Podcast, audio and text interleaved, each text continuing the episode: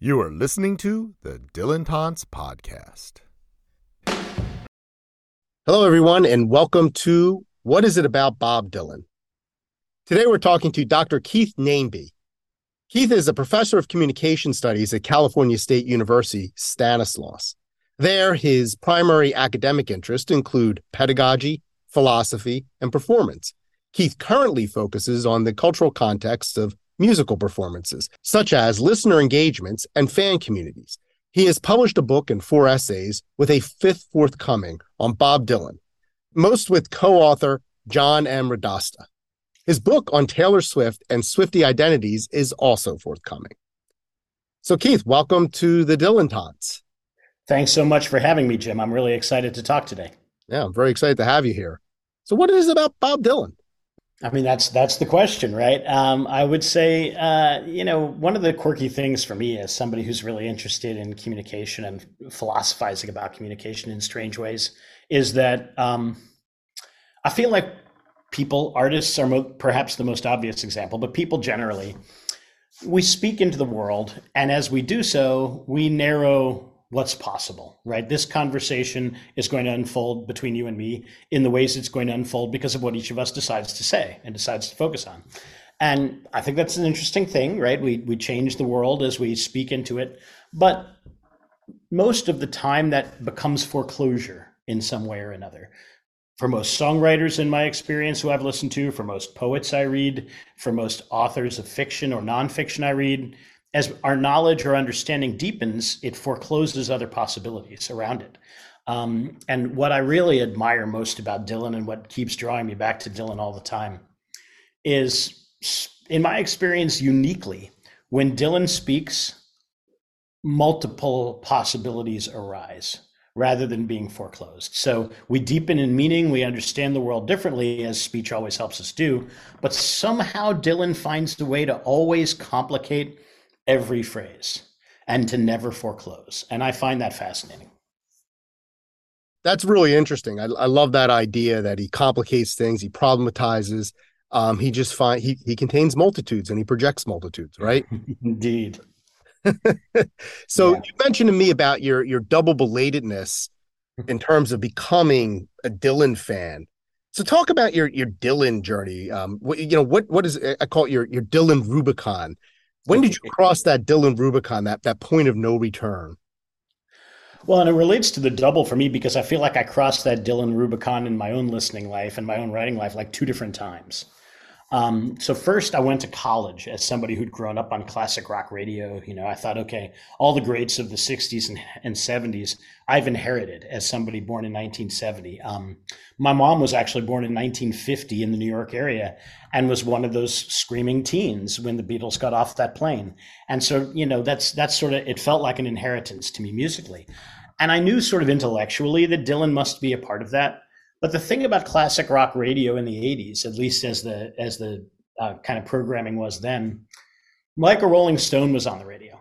And maybe if you had a DJ who wanted to be a little bit edgy, uh, Rainy Day Women would be on, right? Like, and that's it. I didn't hear any other Dylan. I just knew his name.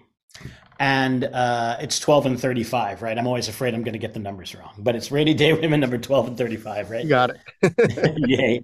Um, and so I went to college, and John, the person with whom I've written a lot of my Dylan scholarship collaboratively, uh, he was someone I lived with in my dorm eh, first year, and he and another close friend of his, uh, they were sophomores, had been passionate Dylan fans their entire teenage lives, and had been to several shows by that point already, and had bonded, cemented their friendship over Dylan. Um, and John sort of reached out to me to connect over music and shared Dylan with me. Uh, and it's interesting because it wasn't unidirectional. You know, like he had he had come up in the '80s listening to like OMD and psychedelic furs and stuff like that. That was his his uh, teenage life. And I'd been listening to Iron Maiden, you know, and, and stuff like this. And so he didn't find the music that I brought to the table very interesting.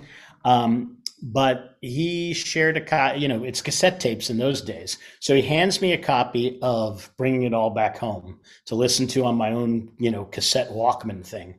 And it's starting on side B. I don't even hear the first side.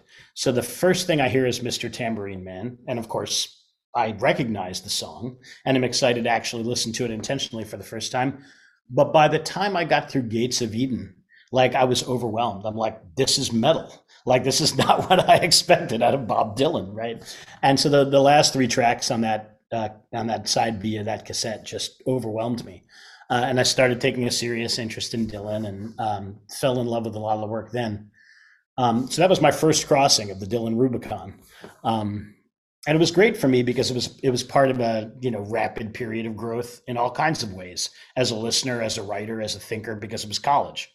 Um, so it was great and chance to form bonds with folks.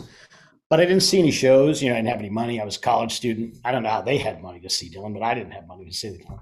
Um, but then it's another 15 years for me where I'm in my in the job I'm in now. Uh, when I took this job, I I set myself up for an hour and 45 minute each way commute. It's not that long now. I've moved a little bit closer, but I'm in the car for three and a half hours a day, my first year in this job here in Stanislaus State. And what how I always handle things is I listen to music. I listen to music for three or four hours a day anyway, out of my own personal interest. I'll just move it to the car. And that way the commute doesn't feel so daunting to me.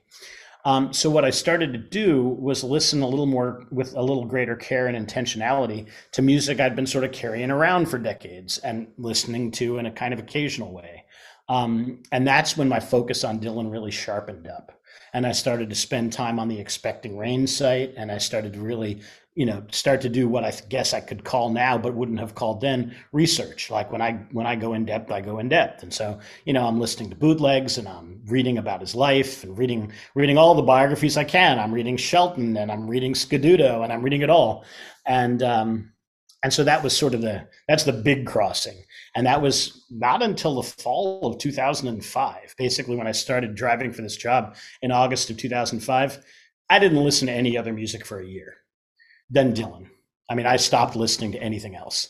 Um, and of course, we know, you know, if you're if you're a part of the community that's checking out this this event here, um, that's easy to do. To listen to nothing but Dylan for a year in 2005, 2006, you're not even started yet. Like you're just you're just getting your feet wet.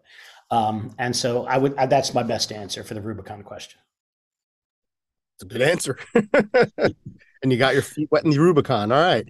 So I, I, gotta I gotta follow what something you said early on there about Dylan being metal. And I'm particularly interested in that because in Philosophy of Modern Song, the chapter on the Osborne brothers song Ruby, um, he talks about their their their sort of this bluegrass bands uh, in terms of metal, in terms of heavy yeah. metal. So yeah. explain.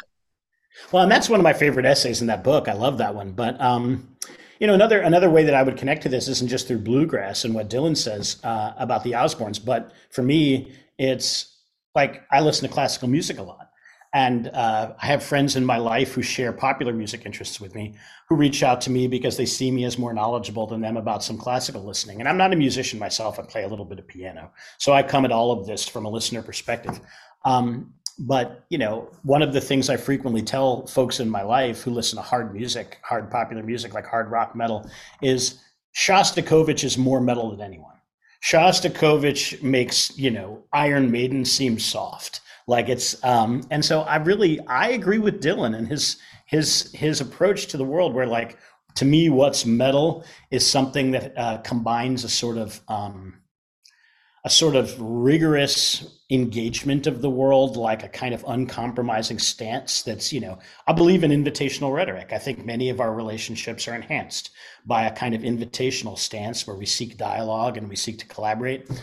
But some circumstances aren't meant for that. Some circumstances are meant for a kind of confrontational stance, a kind of confrontational rhetoric. And I think for me, that's one thing that metal is, is it's a confrontational stance that a song might take um, and another one is just sort of being willing to um, lean all the way into whatever the music does, right? Like whatever the music's tropes are, whatever the history of the style or the instrumentation, the arrangement, like turning it up to 11, right? To steal from Spinal Tap. Like to me, what's metal is if you got a song that's based in a complex set of drum rhythms, right? Like they shouldn't be in the background like the rhythms should dominate the song and for me that's that's metal also right like kind of leaning all the way in musically and so you know i think gates of eden is an excellent example of that right like it's it's a confrontational stance and the phrasing of that song is a leaning all the way in like just you know i'm not gonna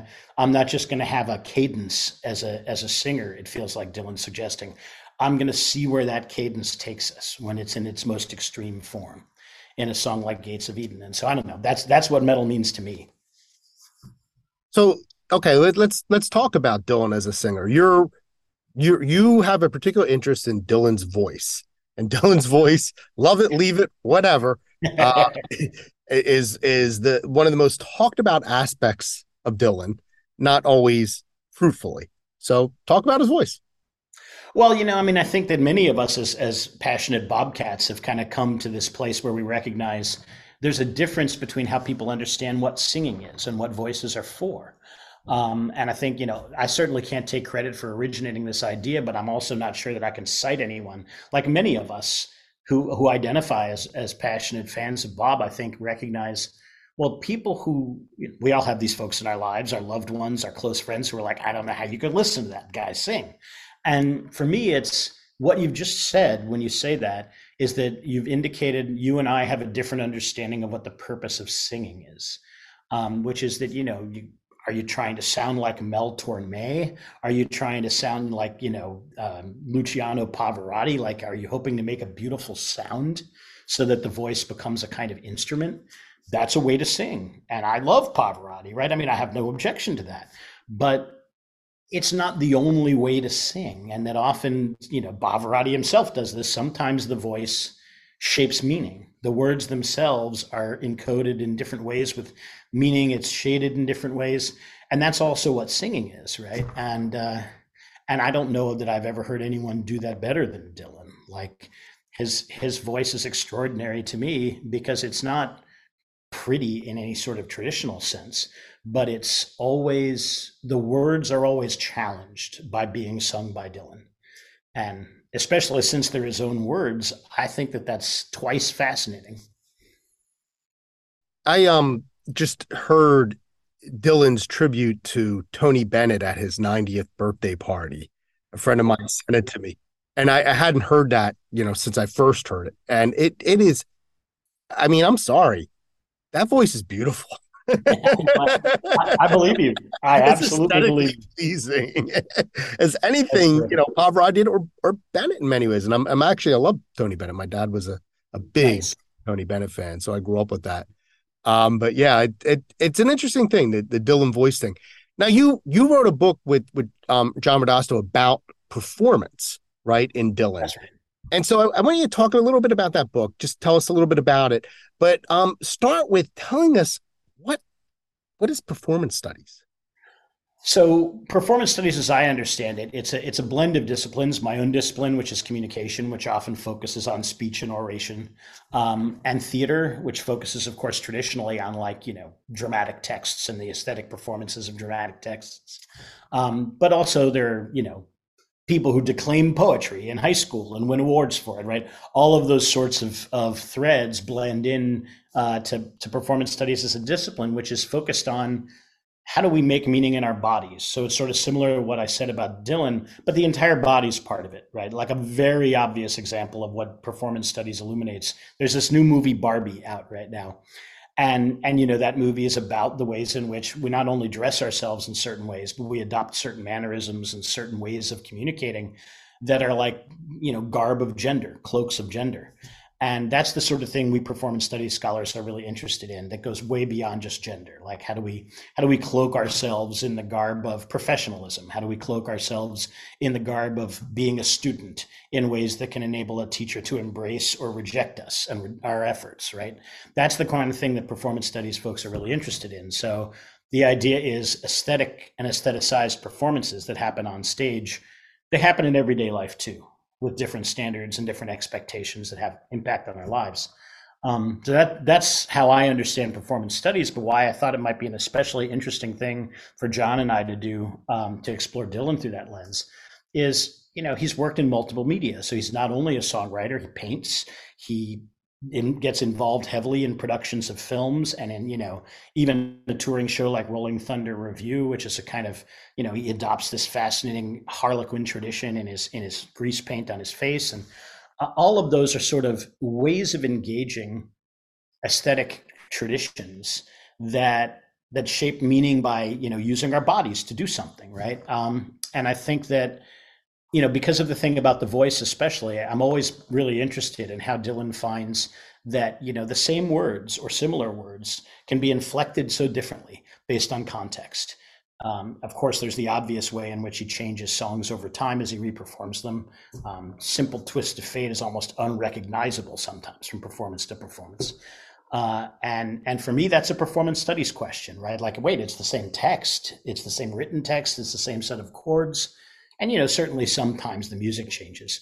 Um, but often it's not so much the changing of the music as the changing of rhythm and tempo which is of course a part of the music but especially the changing of how he sings and the changing of the context of the song itself within a broader um, concert experience or a broader era you know like in simple twist and fate uh, simple twist of fate you can think of something like you know the um, the the tour in 1978 for Street Legal, where there's a certain kind of a vibe that's happening, right? And I mean, I I don't know that the Budokan package is the best way to capture that, but there's a vibe, right? It's got that jazziness with all the horns, but it's also it's a little bit metal. It's got that kind of insistent quality, especially in his phrasing, um, that you hear in a song like. Um, like where are you tonight right this kind of confrontational stance again and and I think a song like Simple Twist of Fate changes, right? From something that's wistful to something that captures like a like a it's not so much a gotcha as it is like an analysis of the relationship between history and the present. I don't know. That sounds very aggrandizing, but that, that's kind of what comes to mind, right? And all of that to me is performance studies helps us think about these kinds of questions. Yeah, I love that. And uh, some of those performances of Twist of Fate, um, especially around uh, 18, 19, just just astonishing. You hear some of the bootlegs, some of the concerts I went to. Um, They were uh, to me in many ways they were they were well one of the high points because that was also when he he was doing uh, an incredible version of Not Dark Yet, um, and and then the the and then he did the the he for for the first time he considerably altered like a Rolling Stone, and I mm-hmm, think mm-hmm, very positive ways too.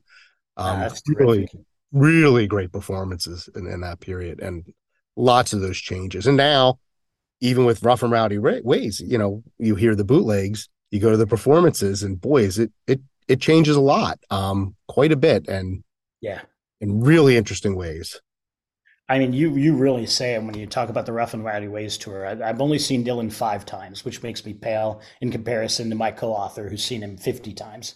Um, but the Rough and Rowdy Ways show is my favorite of the five, and and I, I really appreciate you going to that example. Like he, those songs, of course, are so interesting in their effort to kind of like deal with the with the impact of history and the ways that we kind of create and live through legends. And I mean, that show was amazing. I mean, incandescent.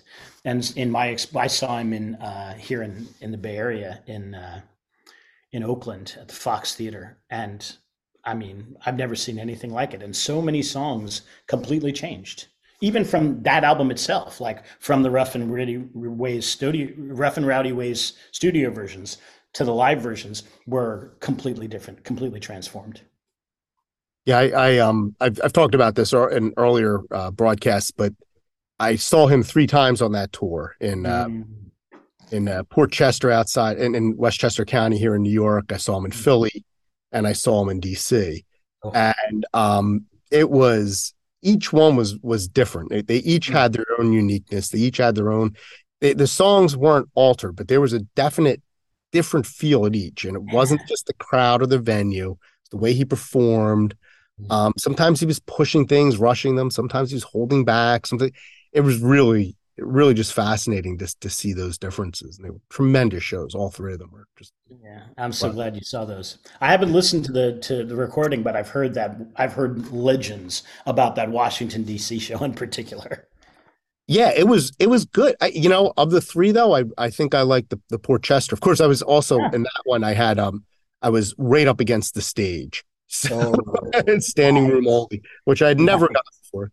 I'm still paying off the debt for that, but it was totally worth it. And my generous wife was with me. So oh, that's terrific. That was great. Speaking of which, let's just get right to it.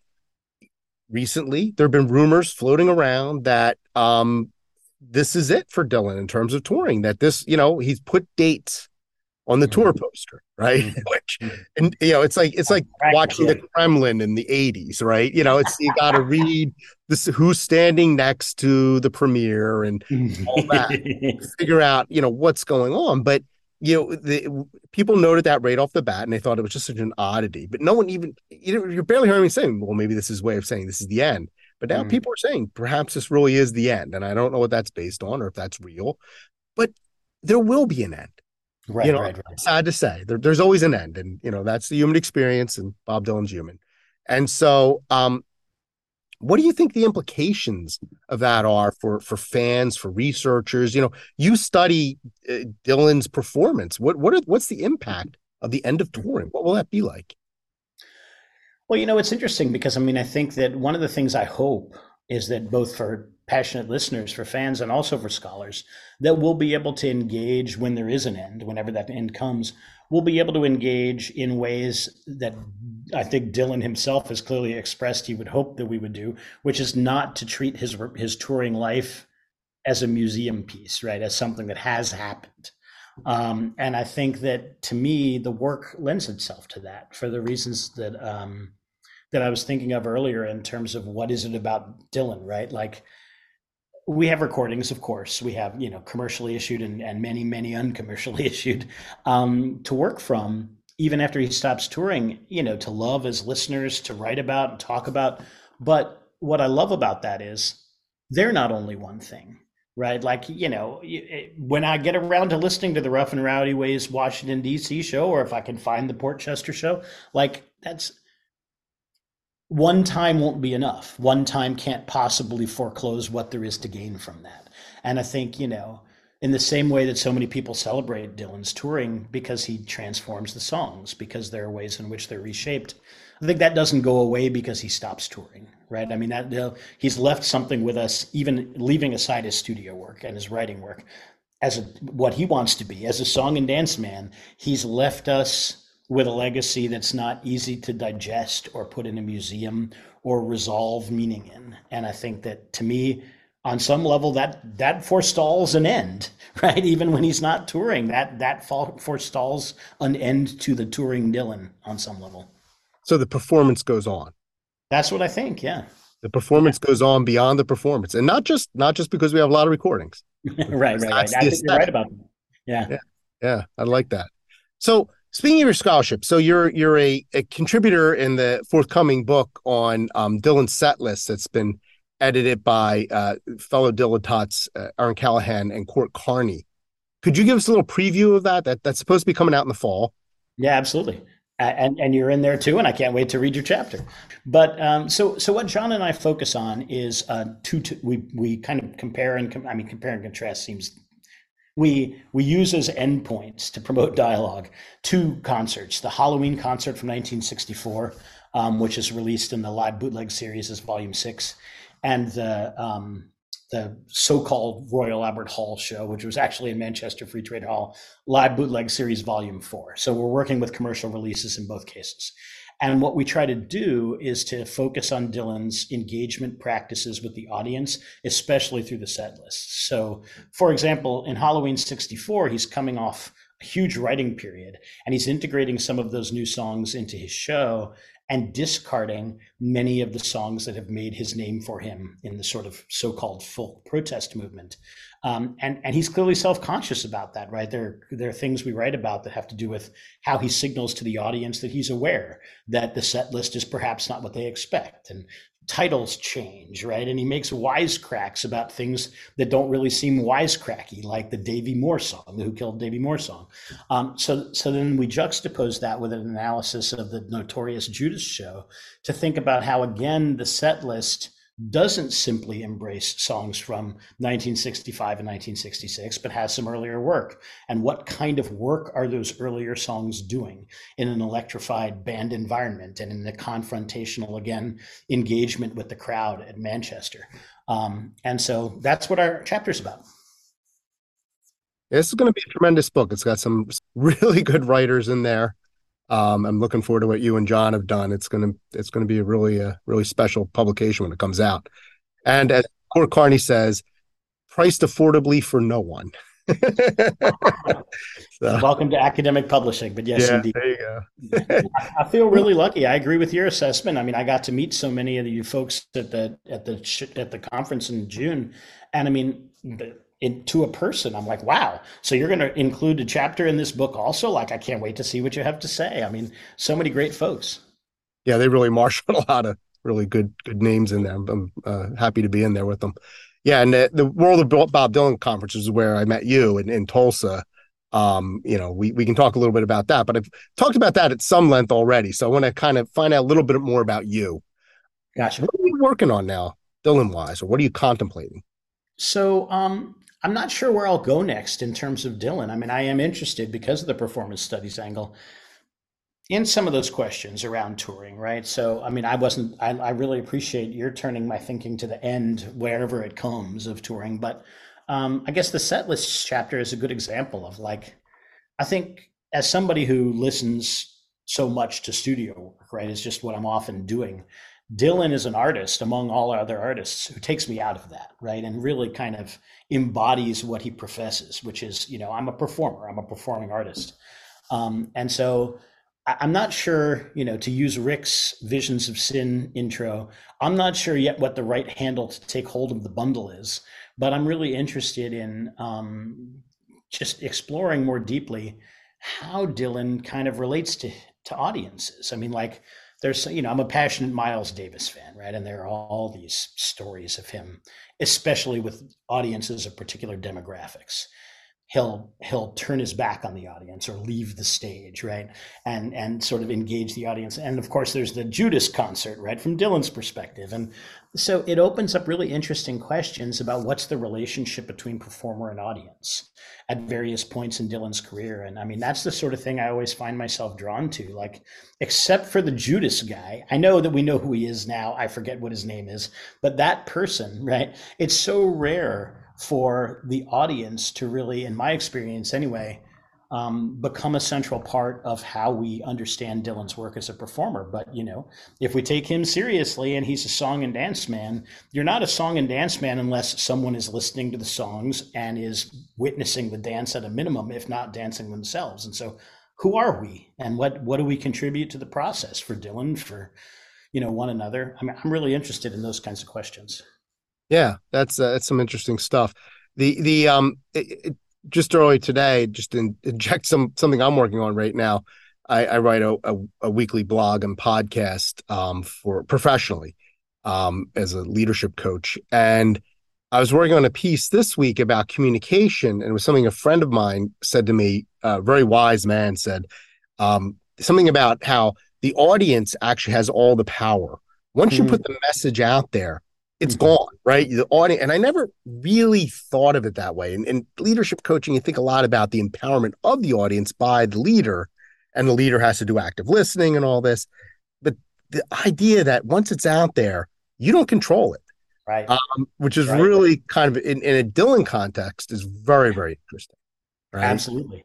And one of the things I admire about Dylan and, and I think about most Bobcats is we embrace that, right? Like, I mean, I think one of the things that Dylan beautifully does in that song and dance man interview is get at what you're saying, which is, you know, at a certain point it's not my work anymore. It's work right? But it's not it's not like foreclosed right? It's not you know it's not something he gets to say what happens with and he mocks the reporters for for first of all presuming that they get to say what happens with it but then the other the layer underneath of presuming that he gets to say how his work is understood.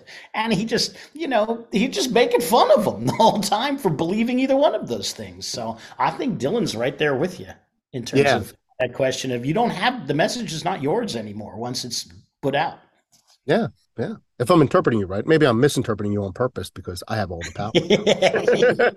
That's right. Well, you have that. You have that right as the as the listener. Yeah, absolutely. Heady stuff. Heady stuff. By the way, I want to give offer a little disclaimer. I just remembered you you mentioned before um, the the question about the end. I'm going to attribute that to Erin Callahan. Um, okay. This is a truly collaborative site, and she she threw me a couple good ideas for questions.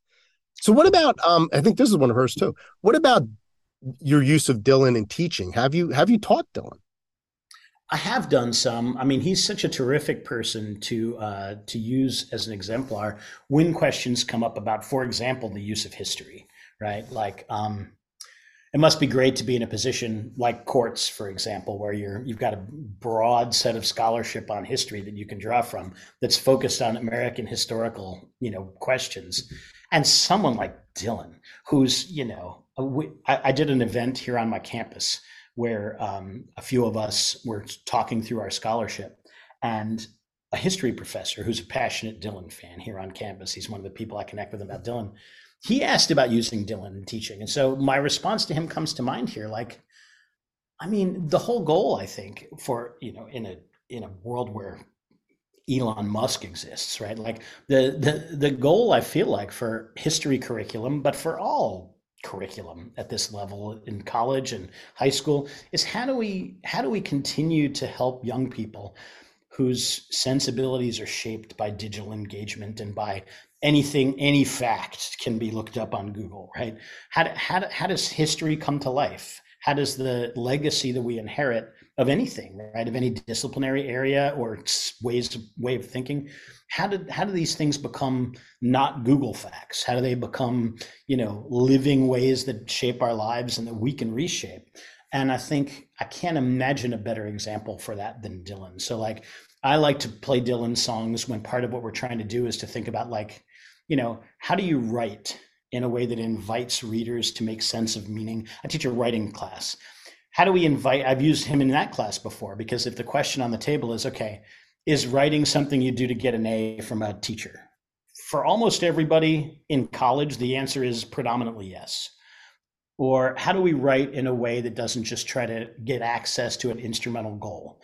Like, you know, a, a, letter to your grandma convincing her she should include you in your her will, or a letter to your boss explaining why you should be promoted, right? These kinds of instrumental goals suggest that the writing itself is a linear tool, right? It's a hammer. Um, and I'm always striving in writing based classes to, to ask the question how can writing be a practice, be a way of making sense of the world in the same way that looking or listening are, or smelling? And I mean, Dylan is just optimal for illustrating that to me. Like, you know, it's not that he sat down and imagined a story about, you know, somewhere vaguely in the Southwest, somebody being confronted by some set of powers they don't understand. No, like a song like Señor is a living process of engaging the world, right? It's not it's not reporting even on something he imagined. Like you can hear in every phrase that it's the it's the writing that is the process that is the goal that is the you know it's not a hammer. He didn't pick up a songwriting practice as a hammer so he could communicate that song to us. And so i love to use dylan in that way as a teacher. Yeah what a great example too Señor in that context Incredible. I've listened to that song hundreds of times. I have absolutely no idea what's happening in no, it, and no. it's one of my favorite songs. See, I know everything that's happening in it. I just can't figure out why. yeah. So, so, do the students get it? I mean, it's like anything else, right? Sometimes yes, sometimes no. But here's here's the uh, one fun thing about that: students of different demographic spaces always surprise me with how they're familiar with Dylan right? So, I mean, I had an older student, um, different than me demographically in multiple ways, apart from being an older woman. Like at the time I was teaching her, she was 20 years older than me. And she had a really powerful connection to Dylan as a civil rights figure, right? And that mattered a lot to her.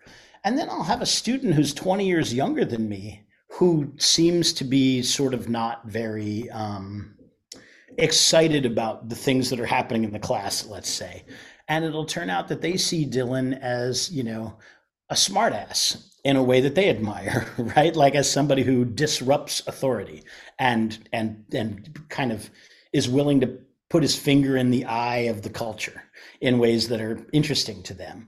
And all these different ways that that Dylan sort of not just as a singer songwriter and and and person in the world, but as a as an image, right? Dylan as text.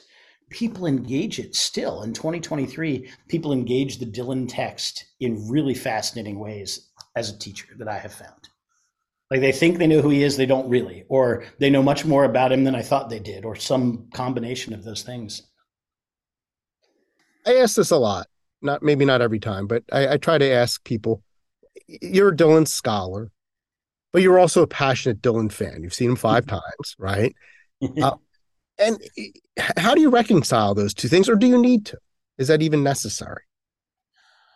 You know, I, the best way I know how to answer this is I took a risk in our in our book, uh, the book that John and I co-authored um, on Dylan and performance. I, I sort of stuck my neck out a little bit, even in terms of my relationship with John, because he's, um, you know, he's an English uh, teacher in high school, but he definitely writes, in my experience, the way that English scholars write.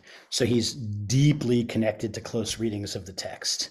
And so everything is evidence based for him. And it's as much as, you know, it would be for a scientist, right? My brother in law is an astronomer. He's not going to speculate about how X ray binary systems interact. He's going to gain evidence about it. And, and I find that John writes that way about ideas. He, he wants concrete evidence, he wants to always go to the text. And I found myself sharpened up as a Dylan fan in that way by making sure that I was always in all of the chapters that I was working on primarily, and that my responses to John and his chapters that he was working on primarily, that I could stay yoked to evidence and not be too speculative and not be.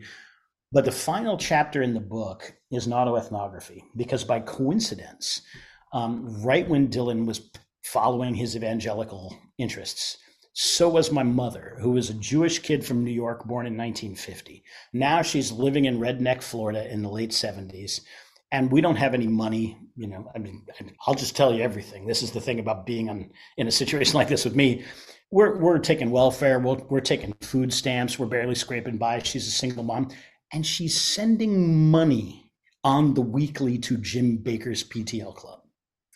And to me, that's an inconsistent, cognitively dissonant practice as much as Dylan, the icon of anti authoritarianism, becoming a converted evangelical is cognitively dissonant. And so I couldn't let go the chronological alignment there. And I wrote the final chapter entirely speculatively speculatively it's a it's an autoethnography that links evangelical texts and dylan's evangelical process to my mom's and my own as a young kid being influenced by that. And the reviewer um, i think i've eventually sussed out who it is but it's a it's a published dylan scholar. The reviewer in commenting on the book for the publisher said when I started reading that chapter, it felt out of place. I really wasn't sure what I thought of it. And I don't know that all readers will know what to make of it. But in the end, I really liked it. And so that felt like a success to me, reconciling my fandom with my scholarship. That that chapter worked for the for the person who was an established Dylan scholar reviewing it very rigorously. So that felt good to me. So let's talk about other music. You mentioned Miles Davis. Um, when I when I read your biography, I mentioned Taylor Swift what music do you listen to, and and how does it relate to Dylan, if at all? Um, I mean, I, I, listen to a lot of different kinds of music. Uh, certainly, just the you know mentioning Shostakovich and you mentioning Taylor Swift and me mentioning Miles Davis. Like, this is a range of musical interests that I have. Music's always been really important to me um, at all stages of my life, even as who that means has changed. Um, but I think I think what matters to me is a kind of committedness, right? Like, I mean, so much of music is seen by folks to me who I think of as not so passionately connected to music. Like, when do they listen to music? On their earbuds when working out. And that's pretty much it, right? This is a gloss of a stereotype of a kind of listener. I see those folks as differently connected to music than I am. And I see myself as connected because I'm really interested in commitment, right? Like an artist who's really interested in choosing a set of practices the same way visual artists sometimes do and sticking with them right like the impressionists are like well i'm not going to rest until i kind of explore what this kind of brush stroke and this kind of visual perspective gives me. And like, I'm really drawn to that in music. So, another example I haven't mentioned is Nick Cave. He strikes me as deeply committed in a way similar to Dylan, um, or Shostakovich or Miles Davis. Um, uh, more, more lighthearted music that I also find deeply committed artistic practice would be like XTC, for example. Um, you know, I find that it's the songs are sometimes light and poppy, but you can tell that there's a kind of seriousness of purpose there, right? And I steal that phrase from my favorite film critic, Robin Wood, um, who looks at films that way. So that's you know those are some other artists I listen to, and I guess that feels like the guiding thing for me. But it's what changed my mind about Taylor Swift, right? I mean, I I began two years ago with a set of prejudices um, that are still not entirely dislodged for me about Nashville country pop and about contemporary pop artists whose music is sort of commercially often consumed by younger listeners um, in like dance contexts or things parties and Taylor Swift intersects with both of those communities. And I sort of began with the assumption that whether I liked the music or disliked it, its purpose, its aim musically is not an aim I'm very interested in, right? Selling records or promoting dancing or promoting something, right? That I'm not interested in. Taylor Swift is probably the most committed artist I can name. Like, I think by comparison, Dylan is a little bit casual and cavalier about his art compared to Taylor Swift. And I have a great deal of admiration for that. So it's something that stands out to me. Once I took the time to get to know the work rather than allowing it to be filtered through my unwarranted stereotypes. Yeah, isn't she working on a project where she's basically re-recording all her albums? That's right. Yeah, and I mean, there's a commercial argument to that, right? That, that's a compelling one. But there's also a you know cultural argument about it's a it's a, it's a stand in favor of musicians. It's a stand in favor, especially of women musicians. And so you know, I think all of that stuff is cool. But I mean, even just as a songwriter and as a person who engages her audience, she's I mean, I don't think that there's a difference in seriousness of purpose between her and Isaac Newton.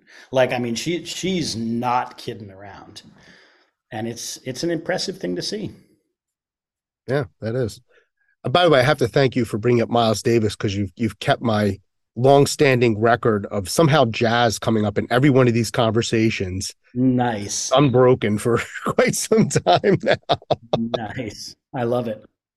I should mention, in terms of, of metal in particular, in one of my earliest experiences connecting with a professional jazz musician here in Oakland, um, a friend of mine who's also a professional jazz musician introduced me to this fellow. He's a drummer, and he wanted to know a little bit about my listening history. And I told him that when I moved away from high school into college, the first jazz that I really deeply engaged was John Coltrane.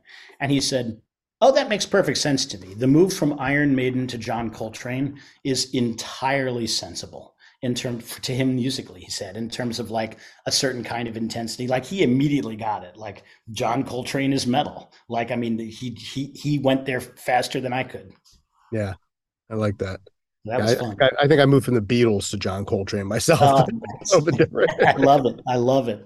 But I like the late Beatles better and the late John Coltrane. Well, Keith, this has been great. Um, thank you so much for for for joining me and for contributing to the Dylantantes. Thanks so much for having me. This is really terrific. I love this, and I'm hoping we can keep the dialogue going even when we're not being recorded. Thank you for listening to the Dylantantes podcast. Be sure to subscribe to have the Dylantantes sent directly to your inbox. And share the Dylantantes on social media.